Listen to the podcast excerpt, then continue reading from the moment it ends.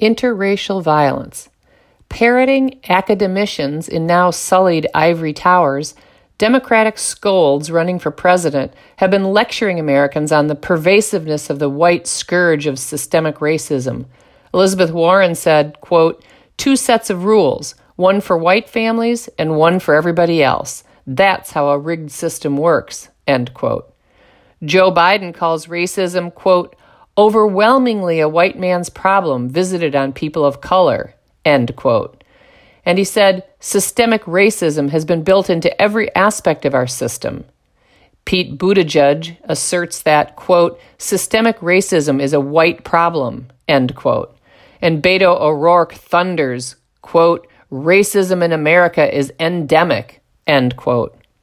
Well, Heather Mac Donald, author, Thomas W. Smith Fellow at the Manhattan Institute, and contributing editor of City Journal, throws yet another counter narrative wrench into the works.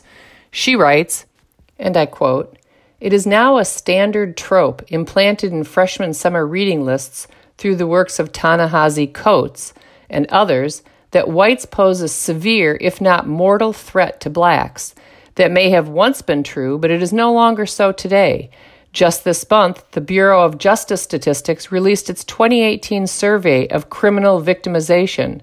According to the study, there were 593,598 interracial violent victimizations, excluding homicide, between blacks and whites last year, including white on black and black on white attacks.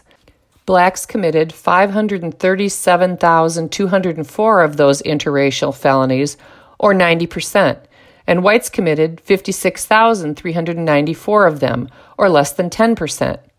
Blacks are also overrepresented among perpetrators of hate crimes by 50%, according to the most recent Justice Department data from 2017. Whites are underrepresented by 24%. This is particularly true for anti gay and anti Semitic hate crimes. End quote. Mac Donald armed with an arsenal of statistical wrenches, does a lot of narrative disrupting.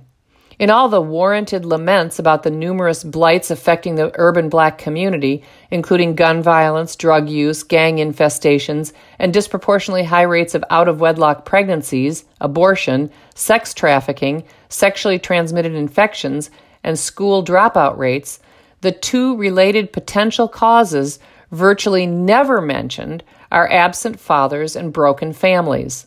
The sexual revolution and subsequent homosexual revolution have made it politically impossible for leaders in either politics or academia to address the importance of intact families headed whenever possible by children's biological mothers and fathers.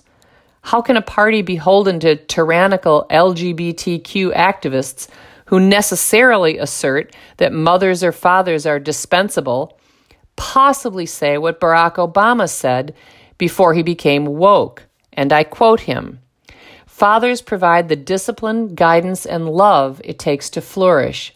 With persistence and patience, generosity and integrity, they build our cores and help us understand right from wrong.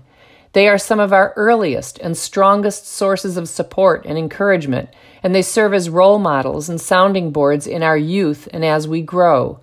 We must promote responsible fatherhood by lifting up the fathers who do their part to be the parents and providers their children need, and by rejecting any excuse for failing to meet this obligation. Being a father is about more than just having children. It is about summoning the courage to love and support them over anything else. We must always strive to be the best parents and role models we can be, and commit to being present in the lives of our kids. End quote. Then Obama woke up and endorsed a form of marriage that embodies the assumption that either mothers or fathers are dispensable to the lives of children. And I quote Obama The Obergefell decision legalizing same sex marriage is a victory for gay and lesbian couples who have fought so long for their basic civil rights.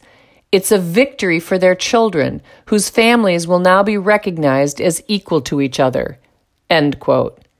It is no victory for children to be deliberately denied either a mother or a father and taught through law that all family structures are created equal. Democrats are right. There is a problem of systemic racism. They're just wrong about the system or systems it is corroding.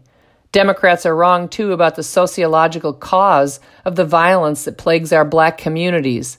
It's not systemic hatred on the parts of whites toward blacks that results in blacks committing 537,204 acts of interracial felonies in 2018.